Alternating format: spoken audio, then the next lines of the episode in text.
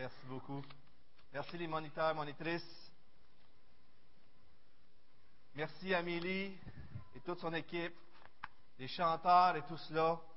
Et par la grâce de Dieu, si je me souviens bien, on a un chant aussi en terminant en église. Et ce n'était pas tout à fait terminé encore. Mais à ce moment-ci, on veut, comme il se doit, s'arrêter et regarder les Écritures. Et ce matin, je vais faire quelque chose de spécial. La bonne nouvelle devient une bonne nouvelle lorsqu'on comprend clairement tous les aspects de cette nouvelle-là. Et un des aspects de cette nouvelle-là, c'est bien sûr la souffrance que Jésus a dû porter pour nous délivrer, pour qu'on puisse avoir ce pardon. Mais qu'en est-il de cette souffrance? Qu'en est-il? Pourquoi a-t-il fallu qu'il souffre? Et une des occasions à laquelle on peut voir, euh, qui peut nous faire comprendre encore plus, mieux, le message qu'on a entendu ce matin, c'est lorsque Jésus était sur la croix. Jésus était sur la croix pendant six heures, du début qu'il a été crucifié jusqu'à temps qu'il rende son dernier souffle. Il a été sur la croix durant six heures. Et pendant ces six heures, il a dit sept paroles. Et ce matin, j'aimerais qu'on les regarde une après l'autre, rapidement bien sûr, pour qu'on puisse voir le message qu'il nous a donné. Mais ce message, si on voudrait le résumer, c'est un message de pardon. Et qui d'entre vous, qui d'entre nous n'aimerait pas entendre quelqu'un qui nous dise, tu es pardonné, tu es complètement pardonné. Vous aimeriez ça entendre ça? Quel message extraordinaire. Une histoire espagnole raconte un récit d'un père et d'un fils qui s'étaient querellés. Ils étaient en conflit et à la suite de cela, le fils est parti. il a fui la maison et pendant des, le père décidait donc d'aller à, la recherche du fils, mais pendant des mois, il ne trouve pas son fils. Imaginez-vous, vous avez connu ça, peut-être vous personnellement, peut-être dans vos familles, certainement dans notre société, vous avez connu une querelle où ce que des gens sont divisés et pendant des mois, des années, ils sont séparés. Imaginez ce père qui cherche son fils et qui ne le trouve pas. Eh bien, à un moment donné, ce père se dit, je vais faire paraître une annonce dans le journal. Je ne sais plus quoi faire, mais je veux lui, communiquer un message. Et il, il s'en va faire publier un journal, dans le journal de Madrid, cette annonce, qui dit ceci, écoutez bien, cher Paco. Paco est un nom très connu en espagnol, c'est plusieurs le portent. Alors, cher Paco, rencontre-moi à l'avant du bureau du journal à midi samedi. Tout est pardonné. Je t'aime, ton Père. Tout est pardonné. Je t'aime, ton Père.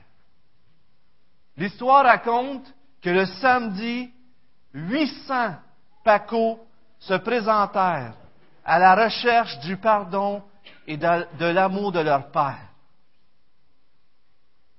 Une histoire qui nous montre comment on a soif du pardon. Eh bien, ce matin, j'aimerais que vous voyiez le message qu'on vous apporte comme un message d'amour, un message de pardon, un message extraordinaire.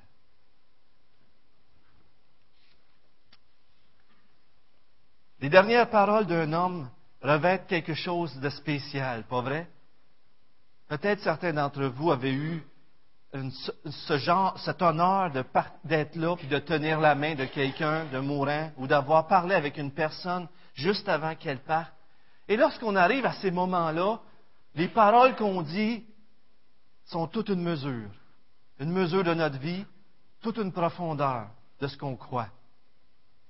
Mais aucune parole n'arrive avec la profondeur et la puissance de ces sept dernières paroles que Jésus, que Jésus a dit à la croix.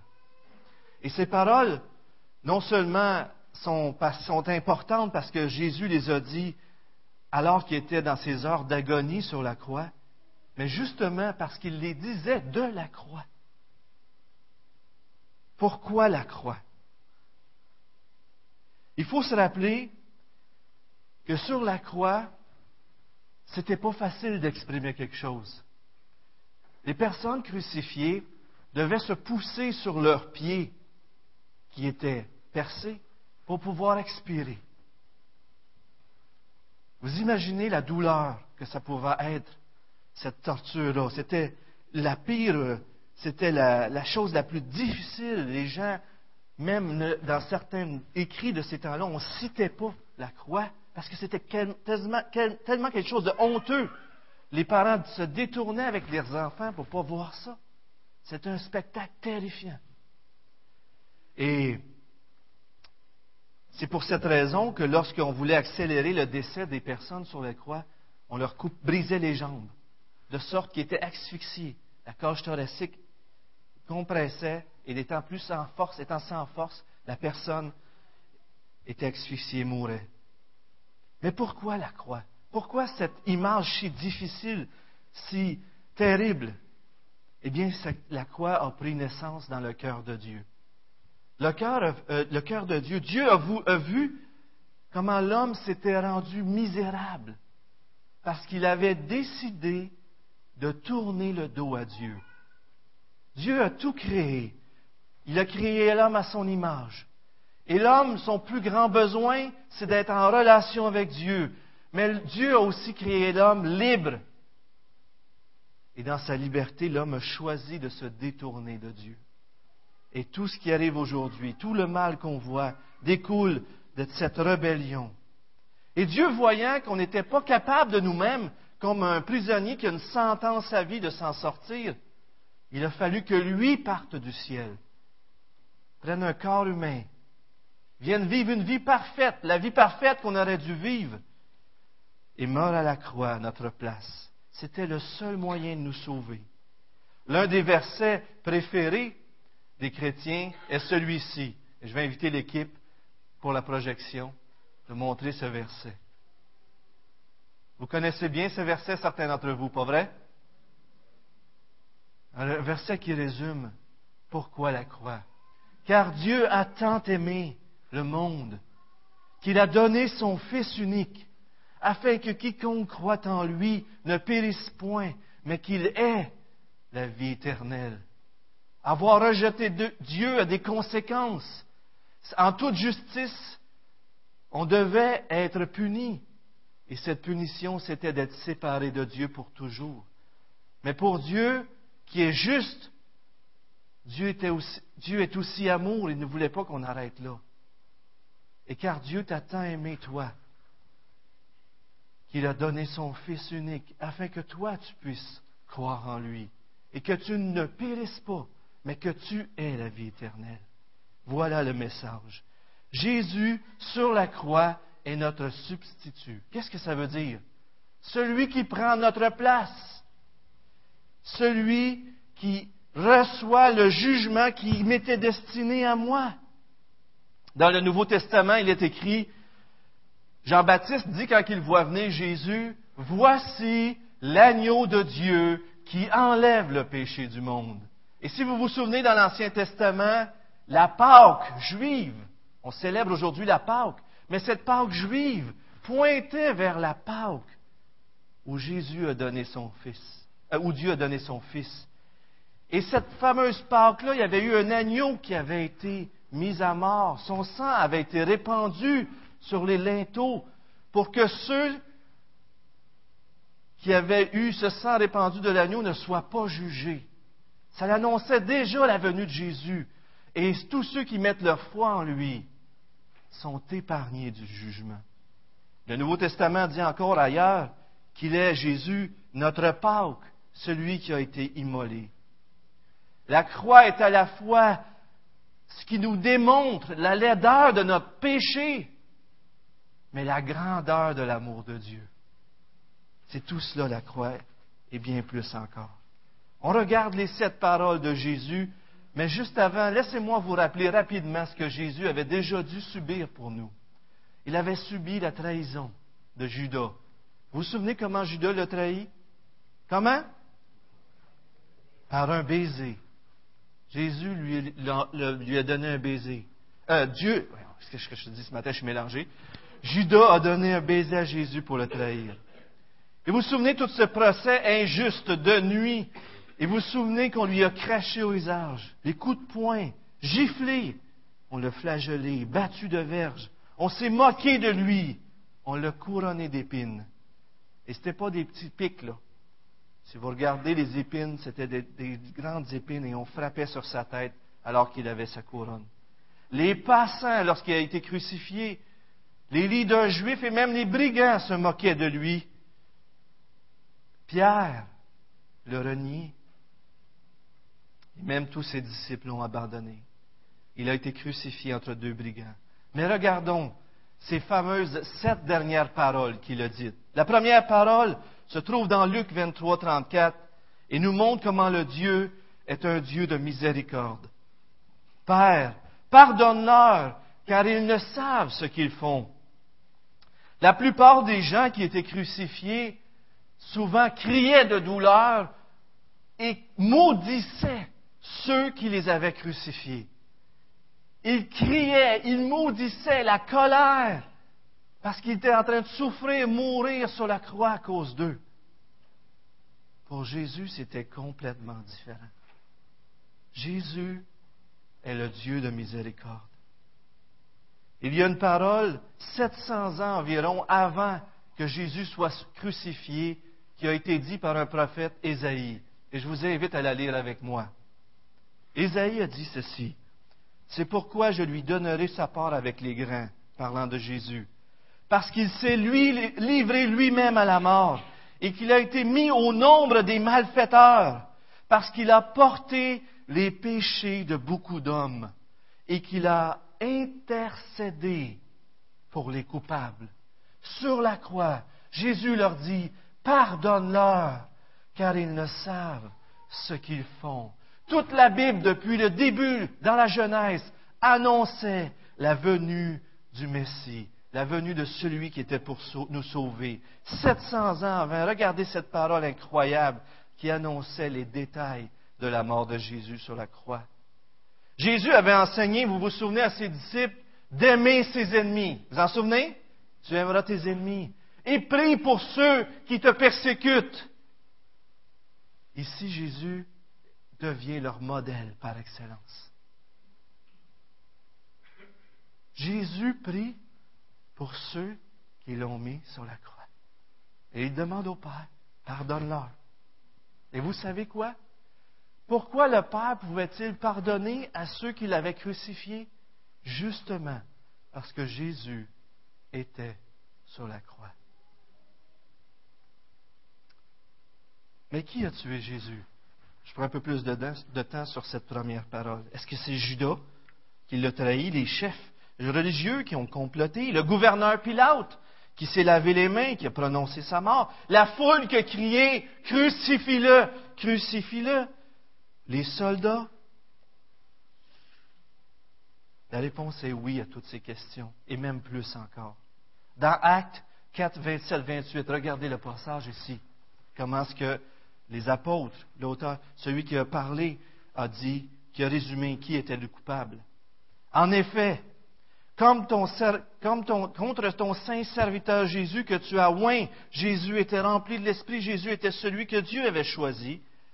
Qui sont les coupables? Hérode, Hérode et Ponce Pilate se sont ligués dans cette ville avec les nations et le peuple d'Israël. En d'autres mots, tout le monde s'est ligué contre toi, Dieu,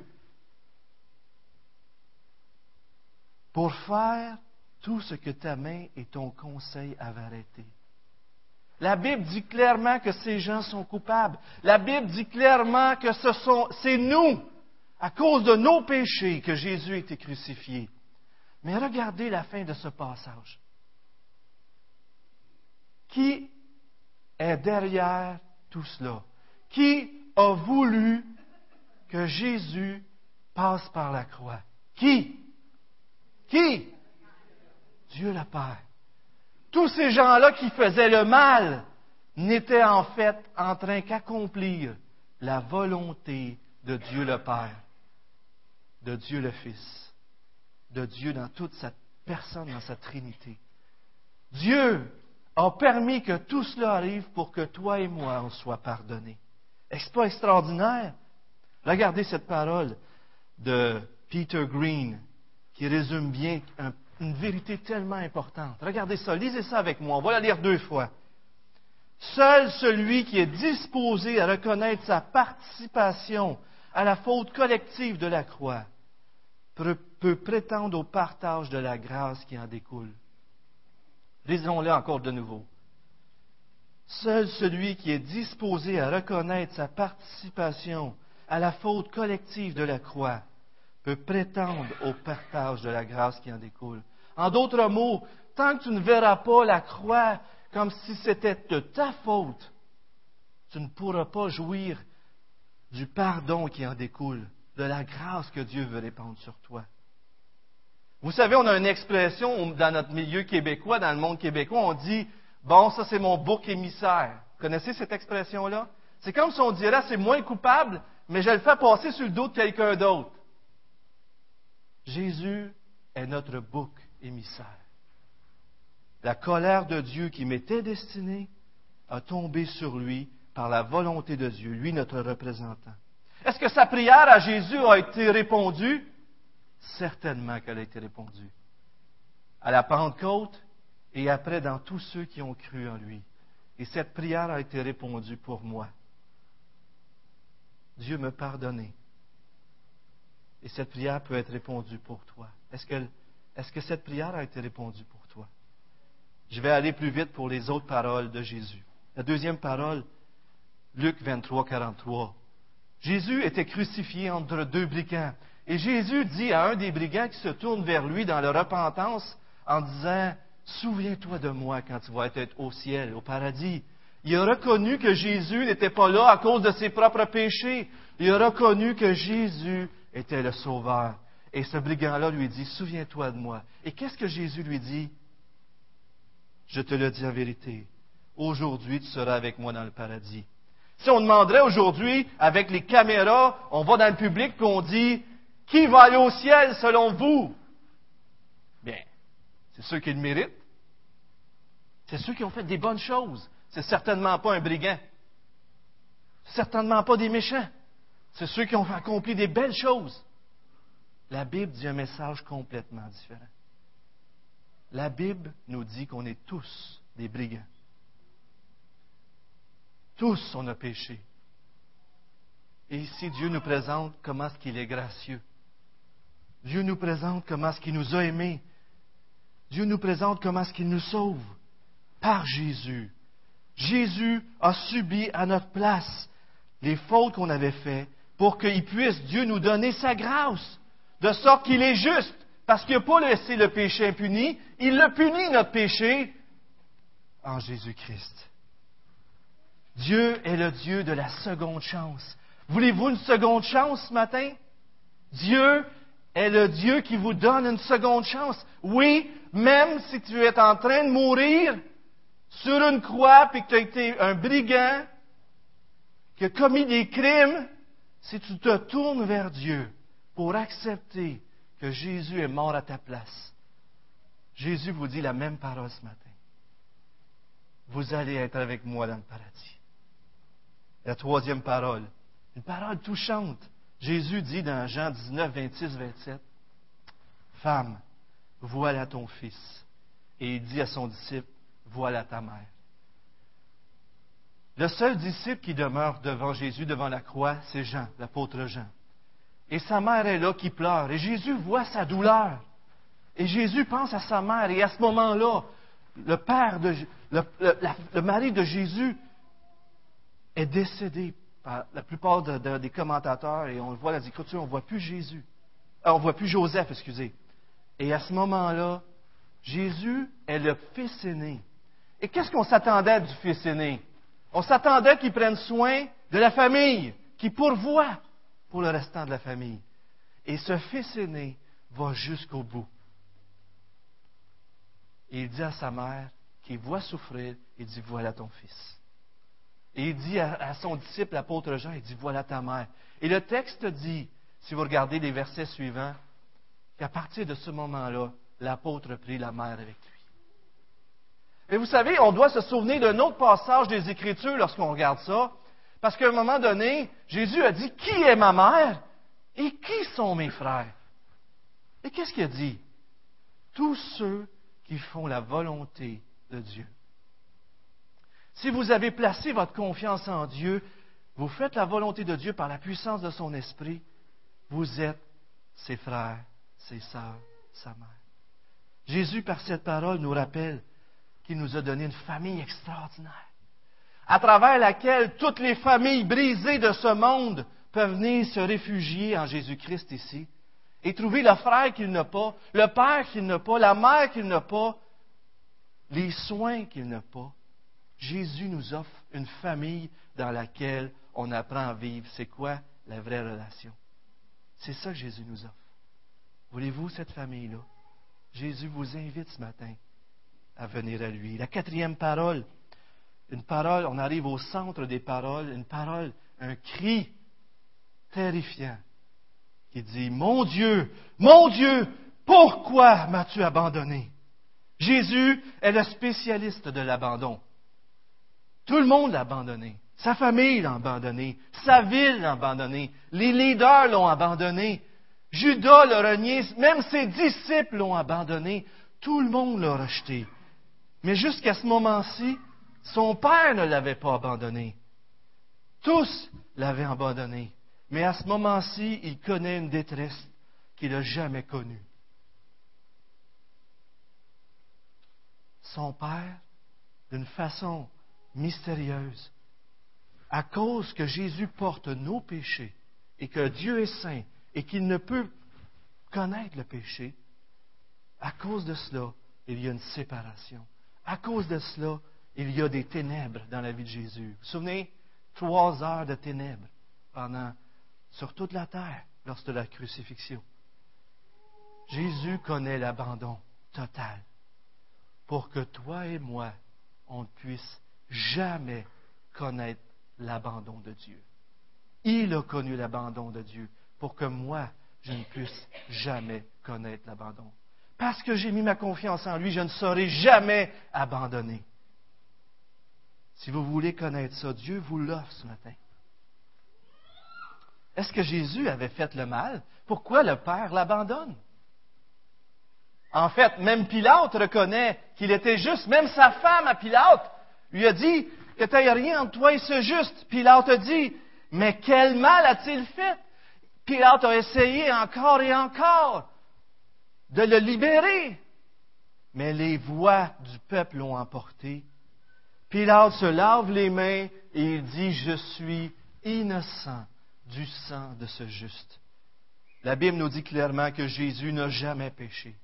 Mais Jésus euh, lui-même a dit a personne qui prend sa vie.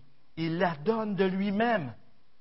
Jésus a été à la croix pour toi et pour moi, pour porter notre péché, pour subir notre enfer.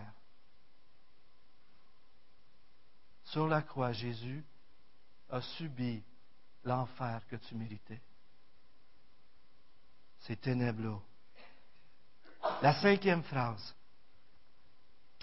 j'ai soif. Une courte phrase qui nous rappelle, juste avant c'est écrit, afin que l'écriture soit accomplie. Lorsque vous lisez les évangiles, la crucifixion et tout cela, vous voyez un refrain qui revient. Afin que l'écriture soit accomplie. Jésus est venu accomplir la parole de Dieu. Jésus est venu accomplir tout ce qui était dit. Mais cette parole-là nous rappelle aussi que Jésus était vraiment un homme, la vraie humanité de Jésus. Il était totalement Dieu, mais en même temps totalement homme comme vous et moi, parce qu'en lui, Dieu et l'homme est réconcilié. En lui, Dieu réconcilie l'homme avec lui-même. On peut venir à lui avec une parfaite et une complète confiance. Parce que Jésus connaît la souffrance. Jésus, on peut se présenter à lui dans nos souffrances parce qu'il peut nous aider, la parole de Dieu nous dit. Quel Dieu crédible, pas vrai? Nous, on souffre. Imaginez un Dieu éloigné qui ne connaîtrait pas nos souffrances. Mais ce n'est pas ça notre Dieu. Notre Dieu, c'est le Dieu qui rentre dans nos souffrances, qui vient dedans, qui les prend sur son épaule et qui les souffre à notre place pour les tourner pour notre bien. C'est lui notre Dieu. Ne voyez-vous pas la gloire dans tout cela? C'est tellement extraordinaire. La souffrance est réelle, elle vient du péché, et Jésus veut nous en libérer. Un jour, tous ceux qui ont mis leur confiance en lui seront libérés. Mais pour l'instant, savez-vous qu'est-ce que Dieu fait avec les souffrances de son peuple? Il les transforme pour notre bien. Est-ce que la croix n'est pas la pire tragédie de toute l'histoire de l'humanité? Et pourtant, de cette pire tragédie-là, Jésus en a fait un moyen de nous sauver. Jésus rentre dans nos souffrances. Et pour nous, ça devient, Dieu transforme même nos souffrances en bénédiction, pour nous faire ressembler plus à lui, pour nous faire goûter comment ce qu'il, comment ce qu'il est pour nous, pour nous faire mettre notre confiance à lui. Ce matin, peut-être que tu souffres. Je t'invite à te tourner vers Jésus. Lui peut tourner tes souffrances pour ton bien. Écoutez bien ce que, ce que l'auteur du livre duquel j'ai tiré cette, cette, euh, c'est un, article dans Maudit, il y avait les sept paroles en 1993. Mais regardez bien ce que l'auteur de cette parole a dit. La soif physique de Jésus peut être le symbole de notre soif spirituelle et sa mort, la seule façon de l'étancher. La soif physique de Jésus peut représenter notre soif spirituelle et sa mort, la seule façon qu'on peut l'étancher. Sixième parole, tout est accompli. Tout est accompli. Dieu est le Dieu de victoire. Tout est accompli. Vous n'avez rien à faire. Tout est accompli. Vous n'avez qu'à recevoir ce que Dieu fait. Habituellement, quand on souffre, si vous êtes comme moi un petit peu, on devient assez égoïste. Est-ce que vous êtes comme ça, vous autres? Quand je suis malade, vous savez, la maladie d'homme, c'est toujours pire qu'une maladie de femme. Ben, je dis, chérie, je voudrais que tu prennes soin de moi. C'est vrai, c'est ça, hein? Soyez honnêtes, est-ce qu'il y en a ici qui ont eu des maladies d'homme? Merci, merci. Jésus souffrait. Il aurait pu penser juste à lui. Mais à ce moment, il pense aux autres. Il devient notre représentant. Il devient celui qui nous acquiert la victoire. La croix représente la victoire, la plus grande victoire jamais gagnée sur tous nos ennemis. Maintenant, nous, on aimerait ça que Jésus vienne, puis que nos ennemis politiques ou quoi que ce soit terrestre soient. Mais Jésus venait pour nous, pour nous libérer d'un plus grand ennemi, le péché. Et les disciples ne l'ont compris que seulement après. Lorsqu'on n'a pas rencontré Christ, Dieu définit notre relation avec lui comme si on était ses ennemis, étrangers aux promesses de Dieu, sans espérance et sans Dieu dans le monde. Voilà ce que la Bible dit si on ne connaît pas Jésus-Christ. Mais Dieu, par la croix, enlève tout obstacle. Il n'y a plus aucun obstacle pour qu'on puisse être réconcilié avec lui, mais il vous laisse encore le choix. La réponse est entre vos mains. Il ne vous forcera pas. Mais il a tout accompli pour que vous soyez pardonnés. On ne peut pas l'acheter par nos œuvres. C'est comme de l'amour. Est-ce qu'on peut acheter de l'amour? On ne peut pas acheter l'amour. On ne peut pas acheter le pardon de Dieu. Ce qu'on a fait, on ne pourra jamais se faire pardonner. C'est pourquoi Jésus est venu sur la croix. Tous nos péchés, passés, présents, futurs, sont pardonnés parce que l'œuvre de Dieu est une œuvre éternelle.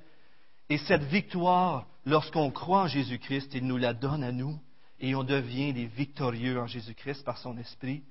On vit éternellement lui dans sa présence. Tout est accompli. Tout est accompli. Vous savez, le voile du temple a été déchiré du haut en bas. C'est un peu spécial, pareil, ça, hein? Et qu'est-ce que ça communique? Dans le temple, il y avait deux parties. Une partie saint et une partie très saint. Et dans ce lieu très saint, on représentait des objets qui étaient, qui montraient la présence de Dieu. Lorsque Jésus est mort, le, voile a été déchiré. On peut aujourd'hui, en Jésus-Christ, Jésus qui a été déchiré sur la croix, entrer dans la présence de Dieu. Voulez-vous connaître ça ce matin? Vous savez, ce qui est extraordinaire, c'est que dans le récit de la crucifixion, vous connaissez-vous euh, Barabbas? Connu comme Barabbas dans Passion? C'est qui ça, ce Barabbas-là? C'est un criminel qui avait participé à une insurrection, euh, il avait fait avec un groupe, il y avait eu un meurtre, un, émeute. Il avait participé dans une émeute, il y avait eu un meurtre. Il est un criminel, un meurtrier. Et vous savez quoi? À cause de Jésus, ce criminel-là a été libéré. Libère, Barabbas, crucifie Jésus. Vous savez quoi? Est-ce que vous vous voyez dans la foule? Moi, j'ai été libéré parce que Jésus a été crucifié. La dernière parole de Jésus. Père, je remets mon esprit entre tes mains. Il est surprenant qu'après tout ce que Jésus a vécu, après toutes ses souffrances, après toutes ses douleurs, Jésus continue de faire confiance à son Père. Pensez-y un instant. Vous souffrez, puis Jésus est le meilleur modèle pour nous. Malgré toutes ces souffrances, Jésus continue de se confier en Dieu. Et quelques heures avant seulement, dans le jardin de Gethsemane, dans une angoisse terrible, parce que Jésus savait ce qui s'en venait pour lui, il souffrait, il priait, Père, s'il est possible que je sois délivré de cette heure. Mais savez-vous qu'est-ce que sa réponse était finalement tout le temps? Mais pas ma volonté, mais la tienne. Si j'aurais ce matin à définir c'est quoi être un disciple de Jésus-Christ, c'est quoi marcher à sa suite, c'est exactement ça. Pas ma volonté, mais la tienne. Lorsqu'on accepte que moi je suis complètement incapable de me sauver, Seigneur, viens à mon secours, tu es le seul qui peut me sauver et je reçois son pardon. Et ce que je suis en train de dire aussi, c'est que maintenant, Seigneur, ma vie passée, je la laisse derrière. Maintenant, plus ma volonté soit faite, mais la tienne. C'est ça être disciple de Jésus-Christ. Vous savez, on ne peut pas avoir une relation avec une personne si on ne laisse pas cette personne-là avoir un impact dans notre vie. Ou sinon, c'est un robot qu'on veut. Avec mon toaster, ça va bien. Mais je n'ai pas vraiment de relation avec lui. Hein. On est d'accord? ce que je veux avec ma femme, c'est une relation? Et si c'est toujours moi qui décide, puis elle, je ne m'occupe jamais d'elle, puis je ne m'occupe jamais de ce qu'elle veut, c'est sa volonté, dans le fond, c'est pas une relation que je veux. Je veux quelqu'un qui fasse mes petits plaisirs, mes petites affaires, tu sais. C'est quoi je veux? Une relation implique que vous laissez l'autre avoir un impact dans votre vie. Et si vous voulez avoir une relation avec Jésus-Christ, vous devez le laisser régner dans votre vie. Vous devez le laisser régner dans votre vie. Regardez ce texte de Matthieu 27. Et juste avant, je vous dis ceci. Si vous mettez votre foi en Jésus-Christ, comme Jésus, vous allez trouver votre plus grande sécurité. Mais à la fin de ces sept paroles, quelle conclusion arrivez-vous? Comment voyez-vous Dieu? Voyez-vous Dieu dans sa gloire, dans sa beauté, dans sa grandeur? Comment est-ce qu'il est gracieux? Comment est-ce qu'il souffre pour vous? Comment est-ce qu'il a donné sa vie? Comment est-ce qu'il veut vous délivrer? Comment est-ce que c'est un Dieu juste? Quelle conclusion est arrivée le centenier en terminant? lorsqu'il a vu les tremblements de terre, lorsqu'il a vu tout ce qui est arrivé, lui-même qui avait participé à la crucifixion de Jésus, qui l'avait entendu tout le long et qui avait vu la, façon que Jésus se comportait, quelle était sa conclusion? Assurément, assurément, cet homme était fils de Dieu. Est-ce que vous croyez ce matin que Jésus était fils de Dieu? Ce message-là si vous le comprenez vraiment, va transformer votre vie. Quelqu'un disait que si ce message-là ne transforme pas votre vie, c'est parce que vous ne vous l'êtes pas approprié ou parce que vous ne la comprenez pas vraiment. Si vous comprenez ce message-là, votre vie va être transformée. Vous allez vouloir vivre pour Jésus. Est-ce que vous reconnaissez ce matin que Jésus est le Fils de Dieu? Voyez-vous comment il vous aime? Le troisième jour, la dernière projection, Jésus est ressuscité. Et peut-être pour certains dans ce monde, Jésus est mort. Aujourd'hui, on veut faire sortir Jésus de tout. On veut enlever tout ce qui est religieux de partout. On veut faire oublier notre Dieu. Mais on se rend bien compte que la psychologie, la science ou quoi que ce soit d'autre n'a pas, été capable de répondre aux plus grands besoins de l'être humain. Le seul capable, c'est Jésus-Christ. Je ne vous invite pas à une religion ce matin. Je vous invite à rencontrer une personne. Jésus-Christ. Si vous pensez que Jésus est mort, j'aimerais vous dire cette phrase ce matin. Pourquoi cherchez-vous parmi les morts celui qui est vivant? Est-ce qu'il y en a ici ce matin qui croient que Jésus est vivant? Amen. Jésus est vivant. Il transforme votre vie. Et les oui que vous avez entendus proviennent par la grâce de Dieu de personnes qui ont été transformées par Jésus-Christ.